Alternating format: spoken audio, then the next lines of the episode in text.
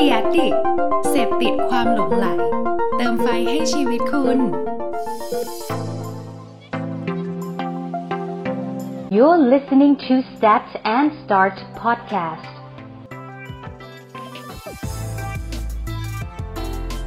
Stat and Start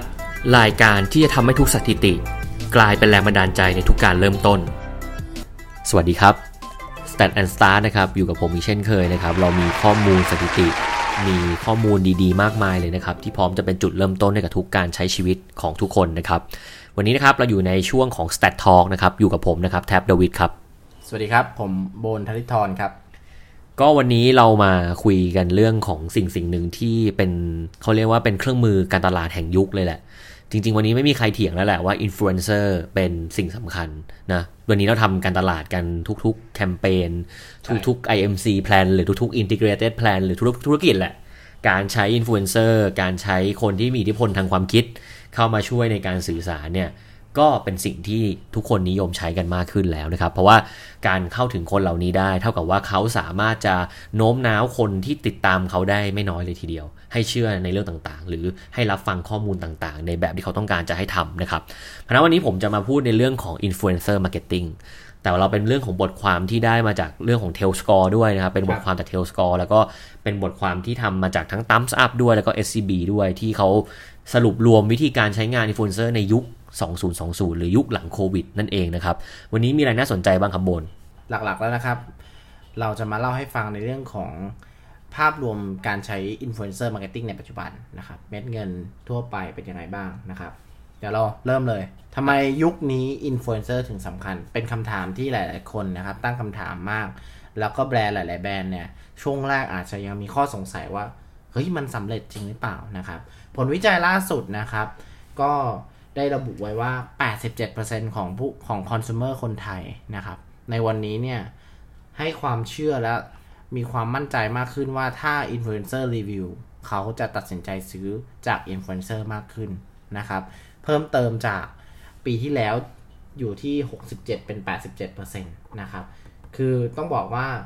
มันมีอิทธิพลในต่อการตัดสินใจสูงขึ้นมากนะครับ แล้วก็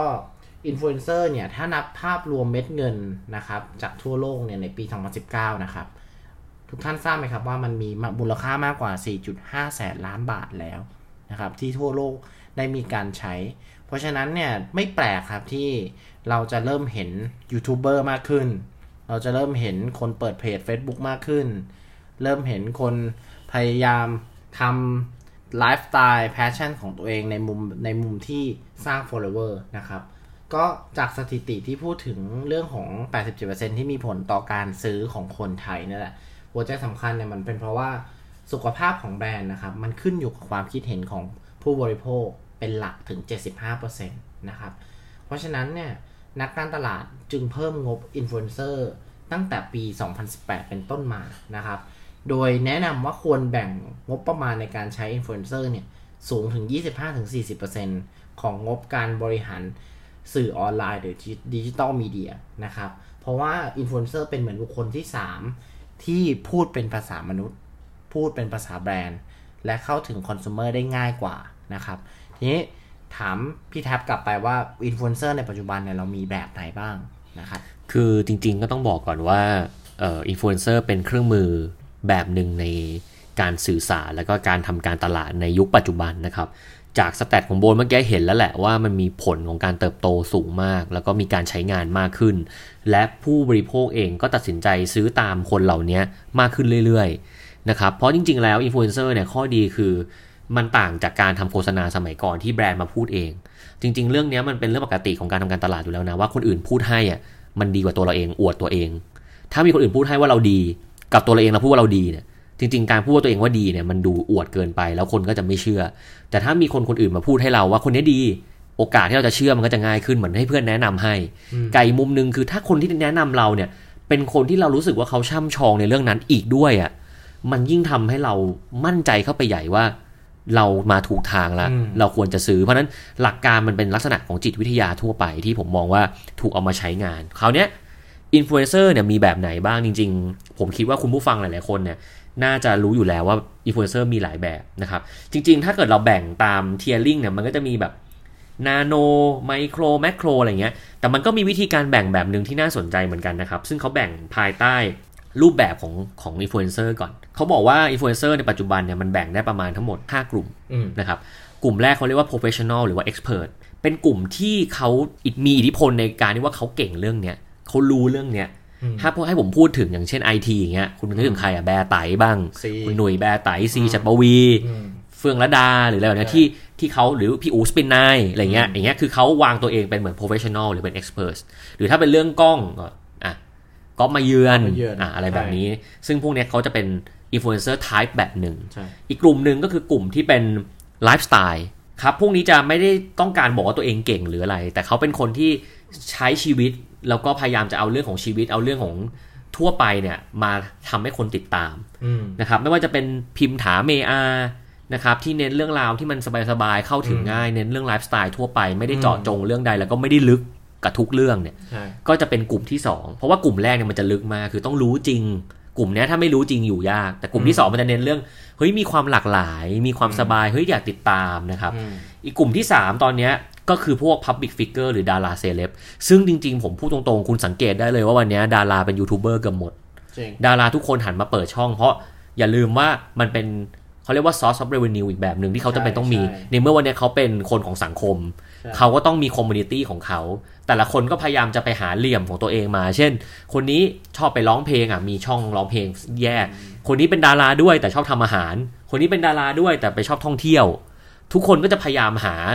passion หา role ที่เขาชอบและเขาสามารถจะ inspire คนอื่นได้ อันนี้ก็จะเป็นกลุ่มที่3นะครับกลุ่มทีสี่4 คือกลุ่มที่เป็น creator พวกเนี้ยจะเป็นกลุ่มที่พยายามทำมุมมองความคิดสร้างสรรค์ใหม่ ๆ เขาจะเป็นนักคิด นักทำคอนเทนต์นักนำเสนอ คือไม่ได้แบบเจาะจงว่าจะต้องเป็นเรื่องอะไร แต่ว่าเขาจะพยายามหาคอนเทนต์ที่มันจะโดน ผมยกตัวอย่างอย่างเพจเทพลีลาอืมเทพลีลาเนี่ยเป็นเพจที่เหมือนเขาวางตัวเองเป็นเหมือนบี้เดอะสกาเป็นเหมือนเดอะสแน็คที่แบบพยายามจะแบบนู่นนี่นั่น แต่เขาจริงๆคอนเทนต์เขามีหลากหลายมากนะใช่มีบางครั้งก็มีความรู้บ้าง บางครั้งก็มีแกล้งมี prank แต่ว่าโดยรวมอะมันคือการทำคอนเทนต์ ที่หลากหลายแล้วก็ตอบโจทย์ เพราะฉะนั้นกลุ่มเนี้ยจะเป็นกลุ่มที่เราเรียกว่า creator อืมนะครับกลุ่มต่อไปคือกลุ่มที่เป็น publisher หรือว่า media กลุ่มเนี้ยคือกลุ่มที่เขาวางตัวเองเป็นสื่อใช่แต่เป็นสื่อออนไลน์ที่ก็มีคนติดตามเยอะเป็น community นะครับ ไม่ว่าจะเป็น The Standard The Matter นะครับ หรือว่า Mission to the Moon วันนี้ก็กลายเป็นสื่อแล้ว พวกนี้ก็จะเริ่มขยับตัวเองมาเป็นสื่อ สื่อต่างยังไงก็คือ เขาจะต้องอัปเดตตัวเองให้เร็วว่า เฮ้ยมันมีข่าวคราวอะไรที่เขากำลังสนใจนำเสนอข้อมูลนำเสนอเนื้อหาภาพวิวเพราะฉะนั้นตรงเนี้ยก็จะเน้นความรวดเร็ว เน้นความครบ เน้นความทันเหตุการณ์มากกว่า กลุ่มอื่นๆอันไหนเป็นประเด็นสังคม อันไหนเป็นประเด็นถกเถียง คนหรือเพจกลุ่มเนี้ย type เนี้ยก็จะเข้าไปเยอะ แต่หากเราไปดูระดับของอินฟลูเอนเซอร์หรือเราไปมองแบ่ง by spectrum เนี่ยมันก็จะแยกไปอีกว่าอะกลุ่มที่เป็นเซเลบริตี้นะครับ ก็คือเป็น leader ที่มีเซเลบเนี่ยเขาจะต้องมียอด follower มากกว่า 1 ล้านละ จริง ๆ เดี๋ยวนี้คนบางคนเป็นเซเลบได้เนี่ย เริ่มจากกล้องตัวเดียวจริงบางคนไม่ได้เป็นดารา เป็นคนธรรมดาบ้านๆที่ง่ายมากไม่ได้ทำอะไรเลยอะ่ะ แล้วก็อยู่ดีๆก็ แกล้งแฟนไปเรื่อยๆ แกล้งไปแกล้งมาคนมาดูเยอะก็ก็กลายเป็นเซเลบเฉยเลยอืมผมทำงานกับยูทูบเบอร์หลาย ๆ คนนะ ผมกล้าพูดเลยนะครับว่าเวลาไปเดินตามสถานที่ข้างนอกเราถ่ายทำมันอยู่อะเชื่อแบบว่ายูทูบเบอร์หลาย ๆ คนน่ะน้อง ๆ มาขอถ่ายรูปเยอะกว่าดาราอีกอืมคือมันเขากลายเป็นเหมือน มีแฟนคลับ เออ เหมือนเขามีแฟนคลับของเขาเองอะอืมเราพูดถึงคนคนหนึ่งที่เป็นสุดยอดยูทูบเบอร์ที่เป็นเด็กมาก ๆ เราก็บอกเลยว่าวันนี้คือประสบความสำเร็จมาก ๆ ก็คือเก๋ไก่อืมถูกน้องเก๋ไก่เนี่ยผมว่าวันนี้คือเขาเป็น คนที่เป็นตัวอย่างแล้วว่าเออเขาเริ่มมาทำแล้วเขาก็ทำได้ดีอืมนะครับ หรือว่าจะเป็นแบร์ฮักอืมนะก็เป็นอีกกลุ่มหนึ่งที่โอ้โห ไปเดินที่ไหนนะผมเคยทำงานกับเขานะ คือคนเข้ามาเยอะมาก ขอถ่ายรูปพี่ขอถ่ายหน่อยอะไรอย่างนี้พี่เอกพี่เออืกมซึ่งแต่ละคนก็ไม่เหมือนกันหรือพี่เอ็ดฮาร์ล็อกเกอร์ใช่ทุกวันนี้ก็ยังไม่รู้ว่าหน้าตาเป็นยังไง แต่ใช่ว่าเขาก็คนติดตามเยอะ เพราะฉะนั้นกลุ่มเซเลบเนี่ยคือกลุ่มที่เป็นคิมครีมละคือเขาจะสามารถพูดกับคนหมู่มากได้หนึ่งล้านขึ้นไป คราวนี้มาดู macro บ้าง macro influencer เนี่ยมันจะเป็นกลุ่มที่เป็น trendsetter อาจจะไม่ใช่กลุ่มที่เป็น leader มากเหมือนกลุ่มที่แบบมีคนตามเยอะ แต่กลุ่มเนี้ยจะเริ่มต้นตั้งแต่ห้าหมื่นหนึ่งแสนขึ้นไปก็จะเริ่มเป็น macro อืมจริงๆผมแนะนำโดยส่วนตัวผมว่า macro เนี่ยเราจะแบ่งประมาณหลักแสนขึ้น เพราะเวลาเขาเป็นแสนคนเนี่ยเขาสามารถจะ penetrate ความคิดเข้าถึงคนได้เยอะขึ้นนะครับใช่คราวนี้เรามาดู micro micro เนี่ยส่วนมากก็จะเป็นหลักหมื่นนะครับหลักหมื่นขึ้นไปเนี่ยถือว่าเป็นไมโครแล้วก็ nano nano เนี่ยก็จะเป็นกลุ่มที่เล็กลงมาหน่อยนะครับ เป็นกลุ่มหลักพันผมใช้คำว่าหลักพันแล้วกัน แล้วก็ consumer ทั่วไปนะครับที่เป็นกลุ่มต่ำกว่าอืม1,000 ก็เป็นหลักร้อยอืมนะครับซึ่ง5 tiering เนี้ยจริง ๆ มันไม่ได้หมายความว่าคนมีน้อยจะไม่ work นะใช่การใช้งานคนพวกเนี้ยต่างกันนะครับ แต่ละกลุ่มเนี่ยเขาสามารถจะทำหน้าที่ได้ต่างกันมากอย่างสมมติคุณใช้แมคโครเนี่ยเขาก็จะสามารถสร้างภาพใหญ่ได้ดีกว่า สร้าง Impact วงกว้างได้เยอะกว่า แต่พอคุณมาพูดถึงไมโครเนี่ยไมโครเขาคือการที่เน้น เข้าไปจับสร้างกระแสที่เกิดจากคนที่มันดูเหมือนใกล้เคียงกับเราที่สุด และทำหลาย ๆ คนร่วมๆกันเพื่อให้เกิดกระแสหมู่ เกิดชาเลนจ์ร่วมกันนะครับส่วนคอน sumer เองจริง ๆ ก็เป็นยอดการรีวิวแบบคนจริง ๆ ก็เป็น generated content แบบหนึ่งที่ช่วยทำให้มันดู real ขึ้น แน่นอนครับคุณใช้เพจใหญ่ ๆ มันจะ real มันจะยาก เพราะเขาจะรู้อยู่แล้วว่าเพจใหญ่ ๆ เขาต้องเขาก็ต้องอยู่ เขาต้องซื้อต้องมีสปอนเซอร์แต่เวลาคุณใช้นาโนเยอะๆมากๆเนี่ยมันจะกลายเป็นการ shape ว่าเออคนเยอะ มาอยู่ด้วยกันแล้วก็เชื่อเหมือนเหมือนๆกัน ตอนนี้มีกระแสนี้อยู่ แล้วก็เกิดการทำตามเกิดการทำต่อ เพราะฉะนั้นตรงเนี้ยก็จะเป็นรูปแบบหนึ่งของการใช้พวกใช่ทั้ง type ของอินฟลูเอนเซอร์ด้วยแล้วก็สเปกตรัมของการติดตามเนี่ยคุณต้องเข้าใจ type พวกนี้ก่อน คุณจะได้เลือกถูกว่าอะไรที่มันตอบโจทย์กลยุทธ์ของคุณอืมถ้ากลยุทธ์ของคุณมันคือป่าล้อมเมือง ค่อยๆ ให้เกิดจาก generated content ให้มันเกิดการแชร์ เกิดไวรัลเกิดอะไรเงี้ยคุณอาจจะไม่ต้องใช้ macro เลยก็ได้ หรือใช้ macro บางคนแล้วเน้น nano micro เยอะๆเลย2 3 0 0คนเพื่อให้เกิดกระแสว่าเฮ้ยอยู่ดีๆช่วงนี้คนมาเล่นชานมอืมอยู่ดีๆคนช่วงนี้มากินชานมหลอดยาวหลอดยาวมากๆเลย เป็นชาเลนจ์คนมาดูดไข่มุกยืดๆอุ้ยคนคนคนทำเยอะมาก ฉันต้องไปทำบ้างละใช่ฉันต้องไปซื้อร้านไหนล่ะ ร้านไหนมีหลอดยาวๆให้มาเล่นดูดๆกันอ๋อร้านนี้มีนั่นแหละครับ ร้านนั้นแหละครับทำการตลาด แล้วผมเชื่อว่าหลังจากนั้นไปทุกร้านก็จะมีหลอดยาวๆเพราะว่ามันเป็นกระแสที่มันเกิดขึ้นอะไรอย่างนี้นี่นี่คือวิธีการมันเพราะ ฉะนั้น objective ของคุณคืออะไร ใช้ consumer แบบไหน type แบบไหน segment ที่เขามีอิทธิพล segment ไหน target profile คุณเป็นใครอันนี้ก็ต้องช่วยกันคิดด้วย เพราะฉะนั้นตรงนี้มันก็มีอีกหลาย ๆ สถิติมากมายที่เขาพูดเลยว่า การใช้ micro influencer เนี่ยจริง ๆ คุ้มมาก เขาบอกว่ายิ่งยอดผู้ติดตามน้อยเท่าไหร่นะครับ การมองเห็นหรือ reach มันก็จะมากขึ้นเท่านั้น โดยเฉพาะใน Facebook พี่มาร์กเนี่ยเขาพูดชัดเจนเลยว่า organic reach เนี่ยเขาจะยิ่งให้เยอะ ถ้าเกิดคุณยอดว่า follower น้อยอยู่ เพราะเขาอยากจะแฟร์กับคนที่เข้ามาใหม่ ส่วนคนที่มีเยอะๆแล้วเนี่ยเขาจะให้น้อยเพราะว่าเขาก็อยากให้คุณซื้อแอดเขามากขึ้น เพราะคนกลุ่มเนี่ยเขารู้อยู่แล้วว่า คุณเป็นกลุ่มคนที่มีสปอนเซอร์แล้วมีกำลังเงินละ เพราะฉะนั้นกลุ่มที่เป็นไมโครเนี่ยเขาบอกว่า organic reach ที่เกิดขึ้นได้เนี่ยต่ำกว่า 1,000 follower อันนี้จากข้อมูลจาก Agola Pulse เนี่ยเขาพูดว่า micro influencer เนี่ยที่มียอดต่ำกว่า 1,000 follower เนี่ยมียอด organic reach เยอะมากนะ เป็นหลัก 10%เลย ซึ่งปกติแล้วอะเรารู้อยู่แล้วว่าอัลกอริทึมของ reach ของ Facebook อะมันน้อยใช่แต่ตอนนี้เขาก็จะเริ่มปรับให้สัดส่วนของไมโครเนี่ยมีโอกาสที่จะ reach คนได้เยอะขึ้น ซึ่งอันเนี้ยก็ทำให้เราสามต้องต้องมานั่งคิดแล้วว่าเราจะทำยังไงดีเราจะออกแบบดีไซน์กันแต่สุดท้ายอะ reach ไม่ reach หรืออะไรเนี่ย มันอยู่ที่คอนเทนต์ด้วยใช่อยู่ที่การดีไซน์แคมเปญด้วยนะครับใช่มันวัดแค่นี้ไม่ได้เนาะใช่อะคราวนี้มันก็มีกระแสมาถามอีกว่า อะแล้ว new normal เนี้ยส่งผลไหมกับอินฟลูเอนเซอร์บน อืมก็แน่นอนครับในช่วง new normal เนี่ยมันมันย่อมส่งผลอยู่แล้ว เพราะพฤติกรรมของ consumer มันเปลี่ยนนะครับ ทั้งการเสพสื่อที่มากขึ้น การเข้าถึงสื่อที่มากขึ้น เราอยู่บ้านเรา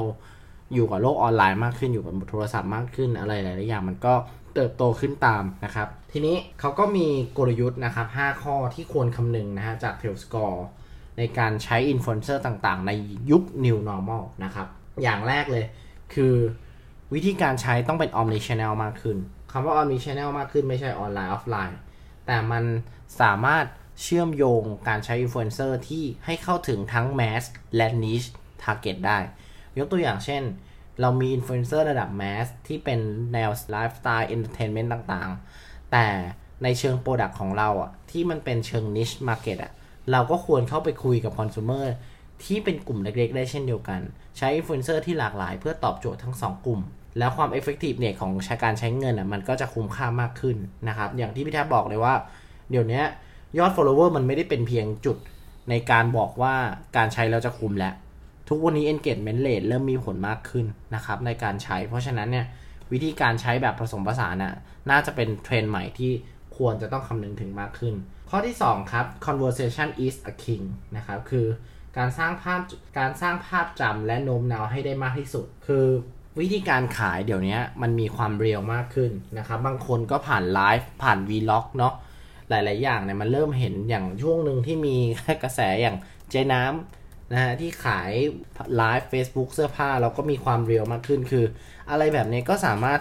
ทำให้เกิดเป็นกระแสที่ไวรัลได้นะครับ อาจจะเป็นมุมมองใหม่ที่เราอยากได้ความจริงใจจาก อินฟลูเอนเซอร์ของเรามากขึ้นหรือคนที่เป็นเราเป็นแฟนคลับอยู่นะครับ เพราะว่าเออมันมีอีก research หนึ่งที่เขาก็มา support เรื่องนี้เนาะว่า ทุกวันนี้เนี่ย คนกว่า 60%นะครับ ยอมรับเลยว่าต่อให้คุณเนี่ยจะมาไลฟ์ขายของ เราก็อยากดูนะครับ ต่อให้วันนี้เรารู้ว่าเราเปิดโค้ดคูดูโอ๊ตปาโมดอะมันจะต้องมีการไทยอินสินค้าเราก็ยอมดู เพราะว่า มันก็เป็นหน้าที่ของเขา มันก็คือความจริงใจ โลกมัน transparency มากขึ้นนะครับ ข้อที่ 3 ครับ คือมันต้องมีการ cross target มากขึ้น คืออย่าอยู่แค่สายใดสายหนึ่ง ต่อให้วันนี้คุณเปิดโรงแรม คุณไม่จำเป็นต้องรีวิวในฐานะของเพจท่องเที่ยวอย่างเดียว คุณจะไปเกมก็ได้ คุณจะไปไลฟ์สไตล์ก็ได้ คุณจะไปเอนเตอร์เทนเมนต์อื่นๆก็ได้นะครับ เพราะฉะนั้นเนี่ย มันอยู่ที่ความ creativity ในการเลือกใช้มากกว่าว่าคุณอยากจะคิดคอนเทนต์แบบไหน ให้เหมาะและน่าสนใจมากขึ้นกับสิ่งที่คุณกำลังจะจ้างงาน อันดับที่ 4 ครับ quality is important than quantity นะครับ คือไม่จำเป็นต้องใช้คนหลายคนพูด อาจจะใช้แค่คนสองคน แต่คำพูดที่พูดออกมาหรือคอนเทนต์ที่มีเนี่ย มีคุณภาพมากพอที่ทำให้ consumer ของคุณเชื่อ อันนี้คือสิ่งสำคัญที่มีมากกว่า เพราะฉะนั้นเนี่ย ผมว่า หัวใจสำคัญก่อนที่เราจะจ้างอินฟลูเอนเซอร์เราต้องรู้ก่อนว่าโจทย์ที่เราอยากจะได้จากเขาคืออะไรนะครับ อันสุดท้ายคือ data analysis นะครับ คือข้อดีของการทำพวกออนไลน์อินฟลูเอนเซอร์ต่างๆเนี่ย มันมี statที่เราสามารถ recheck ได้จากช่องทางต่างๆ จะจาก Facebook เองนะครับ จากแฟนเพจกา m a นะครับ คือมันมีหลาย ๆ ช่องทางมากที่ทำให้เรารู้ performance ในการลงเงิน และทำให้รู้ feedback ว่า การทำแบบนี้ไม่ work ไม่ work อย่างไรนะครับ เพราะฉะนั้นเรื่องพวกนี้ก็สามารถทำให้เรา develop แคมเปญได้ดีมากยิ่งขึ้นนะครับ ทีนี้เรามาพูดถึงเรื่องของขั้นตอนการทำ influencer marketing ละนะครับ พี่แทบวันนี้ทุกวันนี้เรามีขั้นตอนในการทำยังไงบ้าง คือจริงๆ ผมพูดตรงๆนะ อันนี้จากประสบการณ์การทำงานนะเออทฤษฎีมันมันมีไว้เป็น framework ใช่แต่จริงๆ มันไม่ได้ทำแบบไล่ลำดับแบบนั้นมากนะถูกบางครั้งมันมันมีโจทย์ โจทย์มันอาจจะแบบ frame อะไรบางอย่างมาแล้วเหมือนกัน บางครั้งมันก็ไม่ได้ใช้แบบนี้ร้อยเปอร์เซ็นในการทำงาน แต่ก็ให้เป็นไอเดียนะครับว่ามันจะมีประมาณ 5 ขั้นตอนใหญ่ๆ จาก Tellscore ที่เขาแนะนำมาก็คือ 1 คุณต้องกำหนดกลุ่มเป้าหมายก่อนนะครับสองคือตั้งเป้าหมาย 3 คือเลือกช่องทางการสื่อสารนะครับ4เลือกอินฟลูเอนเซอร์แล้วก็ 5 ก็คือการติดตามวัดผลนะครับ ซึ่งแต่ละอันนะมันก็มีเหตุผลเหมือนกันนะ เช่นกำหนดกลุ่มเป้าหมายก็คือเราจะคุยกับใครใช่ นะครับ เราอยากจะคุยกับคนกลุ่มไหน กลุ่มเป้าหมายทางธุรกิจของเราอะเขาเป็นใคร source of revenue ของธุรกิจเราได้จากใครมากที่สุดนะครับ สมมติคุณจะต้องขายเอ่อแว่นตาสักอันหนึ่งอืมกลุ่ม target กลุ่มคือคุณเล่นคนเล่นเกม เพราะแว่นตาของคุณจุดเด่นของมันคือการกรองแสงอืมจากหน้าจอออ่าถ้าคุณรู้อย่างนี้แล้วคำถามของผมคือ คนเล่นเกมก็มีหลายกลุ่มอีก คนเล่นเกมที่ อ่าเป็นสตรีมเมอร์คนเล่นเกมที่เป็นนักแข่ง คนเล่นเกมที่เป็นนู่นนี่นั่นอินฟลูเอนเซอร์มันก็มีหลายกลุ่มนะอินฟลูเอนเซอร์ที่เป็นนักเล่นเกมที่เป็นนักแข่งอืมอินฟลูเอนเซอร์ที่เป็นนักเล่นเกมที่เขาเป็นไลฟ์สไตล์นักแคสเป็นคนตลกเป็นนักแคส หรือบางคนเป็นคนให้ความรู้เกี่ยวกับเกมอะไรเงี้ยอืมอย่างเงี้ยก็ต้องตั้งก่อนว่ากลุ่มเป้าหมายที่คุณอยากจะคุยคือใคร แต่จริงๆ ก่อนจะตั้งกลุ่มเป้าหมายได้อะคุณต้องรู้ก่อนว่า business objective ของคุณน่ะคืออะไรใช่คุณจะทำไปทำไม คุณทำมาร์เก็ตติ้งไปทำไม ได้อะไรออกมา นะครับ เสร็จแล้วเราต้องมาตั้งเป้าหมายต่อ ตั้งเป้าหมายคืออะไรพอเรารู้กลุ่มเป้าหมายแล้วว่ากลุ่มเป้าหมายเราคือใคร เป้าหมายหรือเป้าประสงค์ที่เราต้องการจะไปคุยกับเขาและทำให้เขาเปลี่ยนแปลงพฤติกรรม หรือทำอะไรบางอย่างคืออะไรใช่การสื่อสารเนี่ยมันมีผลอยู่ไม่กี่อย่าง เช่น สื่อสารแล้วต้องการให้เขาแอคชั่นอะไร หรือต้องการให้เขาเปลี่ยนความเชื่ออะไร หรือต้องการให้เขาเชื่อและพูดถึงเราแบบไหนเนี่ยคือการสื่อสารบนโลกใบนี้มันมีไม่กี่อย่าง เพราะฉะนั้นเป้าหมายของคุณคือคุณอยากจะทำอะไรเช่น อะผมกลับมายกตัวอย่างเมื่อกี้นะครับ ต้องการจะให้คนซื้อแว่นของเรา นี่คือเป้าหมายนะแต่ต้องการซื้อแว่นหรืออีกอันหนึงคือ ต้องการให้คนรู้จักแบรนด์แว่นเราอย่างเงี้ยก็ต่างกันละเป้าหมายต่างกัน กลุ่มกลุ่มเป้าหมายต่างกันสามนะครับ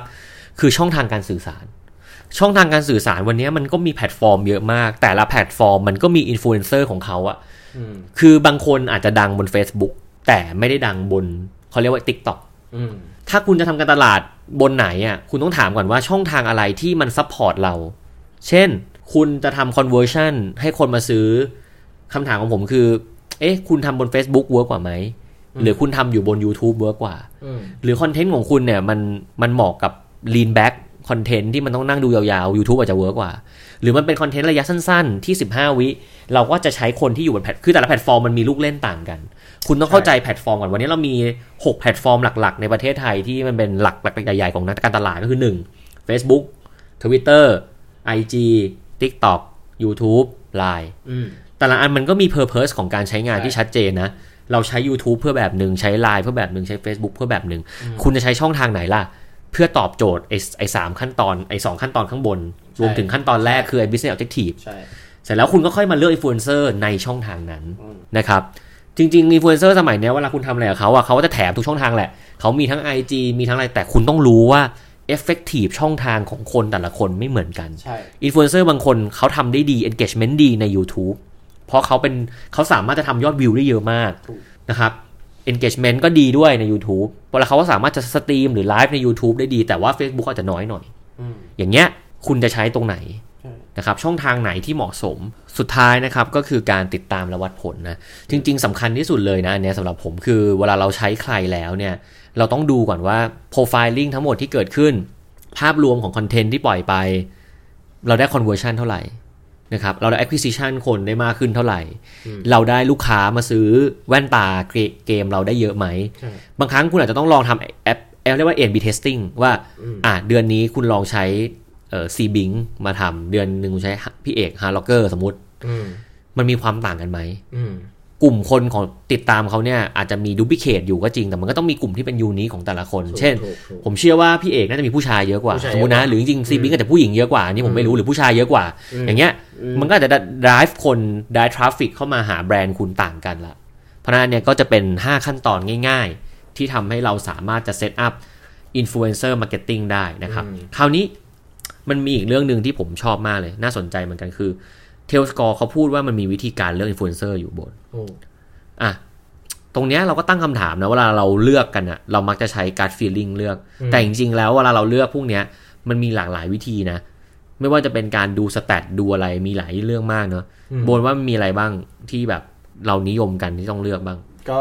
ถ้าแรกๆเลยก็ดูจากพวก performance ของเพจก่อนนะ engagement เขาดีไหม engagement rate เป็นไง ลงทุนแล้วค่าความคุ้มทุน กลับมา reach จะได้เท่าไหร่ impression จะได้เท่าไหร่ก็ อันนี้คือในเชิงของมองเป็น ROI แล้วกันอ่าความคุ้มค่าในการลงทุนนะครับ มุมอื่นๆ ก็น่าจะเป็นพวกประวัติความสามารถ แต่เราจะต้องไปดูก่อนว่าวิธีการรีวิวของเขาเป็นยังไงไลฟ์สไตล์วิธีการพูดวิธีการนำเสนอน่าสนใจแบบไหนเหมาะกับแบรนด์เราหรือเปล่านะครับของพี่แท้มีมุมไหนอีกคือจริง ๆ ประวัติผลงานหรือว่าทักษะการนำเสนอเนี่ยมันก็เป็น มุมที่เรามอง คือจริง ๆ เวลาเราทำเราเป็น branding อะนะครับ เราต้องเลือกคนที่เขา reflect แบรนด์เราได้ดีด้วยนะใช่ไม่ใช่ใช่ใช่คือคนเล่นเกมมีเป็นโอ้โหหลายหลายพันหลายหมื่นคนใช่ที่เป็นสตรีมเมอร์แต่คุณต้องเลือกคนที่อะสมมติเขาเป็นคนที่แบบหยาบๆหน่อยอะอ่าแต่แบรนด์คุณรักโลกมากเลยเนี่ยมันก็อาจจะอยู่ไม่ได้เพราะฉะนั้น profiling หรือว่ารูปแบบการนำเสนอของช่องเขาก็จะเป็นส่วนหนึ่งของเพจเขาที่ทำให้เราต้องเลือก กลุ่มผู้ติดตามก็เหมือนกัน ต้องขอ stat หลังบ้านเขามาดูว่าเออ คนที่ติดตามเขาเพศชายเยอะไหมเพศหญิงเยอะไหม interest แบบไหนอะไรยังไง คือพวกนี้มันขอได้หมดใช่ซึ่งเราก็ต้องขอมาประเมินประเมินดู stat ดูอะไรหลาย ๆ อย่างก่อนนะครับ หรือจริงๆเอ่อความรับผิดชอบของเขา หรือเสียงชื่อเสียงเรียงนามที่อื้ออึงอยู่ในวงการว่าบางคนทำงานยาก บางคนไม่ flexible แล้วงานเรามันค่อนข้างซับซ้อนอะไรเงี้ยมันก็เป็นอีกคุณทีเรียหนึ่งที่เราต้องใช้หรือยอด reach engagement view maximum reach ที่เขาเคยทำได้คือเท่าไหร่วิวเป็นยังไงในปีเนี้ยเอ็นเอ่อคอนเทนต์ที่เป็นฮิตฮอตคืออันไหนทำได้ดีหรือเปล่า สุดท้ายก็คือเรื่องงบประมาณอืมบางครั้งบางคนดีมากเลย แต่ลงทุนแล้ว ROI อย่างที่โบนพูดไม่คุ้มใช่แบบเนี้ยก็ไม่ได้ใช่นะครับเพราะฉะนั้นวันนี้ตลอด 20 กว่านาทีเราเน้นเจาะเน้นเรื่องอินฟลูเอนเซอร์มากเลยนะครับ ก็หวังว่าจะมีประโยชน์กับคุณผู้ฟังทุกคนนะครับ ก็ใช่เป็นมุมที่น่าสนใจนะโบนเนาะอยากจะใช่ฝากอะไรถึงคนที่ทำอินฟลูเอนเซอร์ไหมผมว่า อันดับแรกเลยทุกคนต้องตั้งตั้งความคิดนี้ไว้ก่อนเลยว่าอย่าเลือกจากความชอบอย่างเดียว คืออย่าอย่าเลือกว่าเฮ้ยฉันคุ้นเคยฉันฟังคนนี้บ่อย ฉันคิดว่าคนนี้ต้องดี คือมันอาจจะไม่ได้ match กับแบรนด์ แล้วก็ไม่อาจอาจจะไม่ได้ match กับกลุ่มเป้าหมายที่คุณต้องการด้วยซ้ำนะครับวันนี้คือเราต้องตั้งอยู่บนข้อมูลนะตั้งคำถามก่อนว่าคนที่เราจะเอาไปใช้เราไปใช้ทำอะไร ความ creativity ที่เราจะเสริมลงไปว่าเราอยากได้คอนเทนต์แบบไหน หัวข้อที่เขาจะ reflect กลับมาเพื่อขายของให้แบรนด์เรา มันจะมีมุมมองไหนที่แตกต่างอืมอันนี้คือสิ่งที่ผมอยากจะฝากทุกคนไว้ เห็นด้วยเลยนะครับ บางครั้งสิ่งที่เรารักอาจจะไม่ใช่สิ่งที่แบรนด์ชอบก็ได้ เพราะว่าแบรนด์กับเรามันก็ไม่ได้เหมือนกันทีเดียวนะครับ บางคนโอ้โหหน้าตาดูโหดเหี้ยมมากแต่เปิดแบรนด์ beauty เงี้ยบางคนก็มีนะผู้ชายบางคนก็เปิดเปิดแบรนด์แบบ beauty แบบ โอ้ยเราคิดไม่ออกคนนี้ทำงานแต่คือมันเป็นธุรกิจของเขาอะใช่เพราะฉะนั้นเราเอาตัวเองเป็นที่ตั้งไม่ได้นะว่าเราจะชอบอินฟลูเอนเซอร์คนนี้แล้วคนอื่นน่าจะชอบอืมแต่ว่าสิ่งหนึ่งที่ผมอยากจะฝากไว้นะครับสุดท้ายก็คือจริง ๆ การทำงานกับอินฟลูเอนเซอร์เนี่ยผมว่าหัวใจสำคัญจริง ๆ คือการทำงานร่วมกัน เป็นอีกข้อหนึ่งที่ไม่ค่อยมีใครพูดถึงนะอืมอืมเพราะว่าเวลาคุณไปเจออินฟลูเอนเซอร์จริง ๆ แล้วอะถ้าคุณเจอคนที่เขาแบบเฮียบมากๆแล้วเขาไม่ช่วยคิดเขาจะทำตามแบบทำตาม paper เป๊ะๆทำตามกรอบเป๊ะๆอะอืม จริง ๆ ผมว่าอย่างเงี้ยทำงานยากอืมแล้วคอนเทนต์มันก็จะไม่ใหม่ แต่ถ้าคุณเจออินฟลูเอนเซอร์ที่เขามองเป็น partner ใช่แล้วเขาอยากจะ collaborate กับคุณเขาช่วยคิดใช่ช่วยต่อยอดช่วย suggest ว่าคอนเทนต์ควรเป็นแบบไหนเนี่ยใช่ผมว่าแบบเนี้ยคุณกำลังจะเจอคู่บุญคุณละใช่เพราะอย่าลืมว่าเราทำอินฟลูเอนเซอร์เนี่ยเราไม่ได้ทำคนเดียว เราไม่ได้ทำครั้งเดียวด้วยถูกมันต้องทำไปเรื่อยๆ มันต้องมีการ sustain เพราะฉะนั้นผมว่าเวลาคุณทำอินฟลูเอนเซอร์คุณต้องตั้งความคิดใหม่ก่อนว่า คุณไม่ได้เป็นลูกค้าเราไปสั่งซัพพลายเออร์อืมแต่คุณต้องการหา partner ทางความคิด ในการช่วยทำการสื่อสารกับคนในกลุ่มของเขา คุณก็ต้องฟังเขาบ้างว่าเขาอะรู้ดีที่สุดว่าคนของเพจเขาชอบอะไรใช่ใช่ในขณะเดียวกันอินฟลูเอนเซอร์เองก็ต้องฟังลูกค้าเหมือนกันว่าโจทย์ลูกค้ามันเป็นยังไงถูกความยากคืออะไรคือ ผมอันเนี้ยเป็นเรื่องที่ผมว่าสำคัญกว่าอย่างอื่นนะถ้าเราคุยกันไม่รู้เรื่องทำงานไปไม่ได้สุดท้ายคอนเทนต์ก็ไม่ดีอืมพอคอนเทนต์ไม่ดี performance ไม่ดีมันก็เลิกไปก็ไม่เจอกันอีกใช่นะครับวันนี้ก็เป็นมุมหนึ่งที่ผมว่า พอเรียลิตี้ที่ผมทำงานกับอินฟลูเอนเซอร์หลาย ๆ ครั้งเยอะ ๆ เนี่ย ผมว่าเรื่องเนี้ยสำคัญมากนะครับ แล้วก็จะทำให้เราสามารถจะบริหารจัดการระยะยาวได้นะครับเห็นด้วยก็หวังว่าคลิปนี้ตลอดครึ่งชั่วโมงจะมีประโยชน์นะครับ อย่าลืมติดตาม Set and Start ได้อยู่ทุกสัปดาห์นะครับ ทุกวันจันทร์นะครับ มีเรื่องราวของสถิติข้อมูลมาคุยกันตลอดเลยนะครับ ก็หากใครชอบ พวกเราก็ขอกำลังใจเนาะมาครับกดไลค์เพจใช่ Set and Start ใน Facebook หน่อยนะครับ ก็เป็นเพจที่เราทำไว้ในการ อัปโหลดคลิปต่างๆนะจะได้ติดตามได้แล้วก็วันหนึ่งเราก็จะทำคอนเทนต์มากขึ้น ช่วงนี้พอดีพวกเราก็หลากหลายเรื่องนะครับ ก็ยังเน้นมาทางเสียงอยู่เหมือนเดิมไม่เคยขาดเนาะครับเราก็ยังมาอยู่เรื่อยๆนะครับ ก็ขอบคุณทุกคนมากที่ติดตาม Set and Start ครับ พบกันใหม่ตอนหน้า สวัสดีครับผม สวัสดีครับ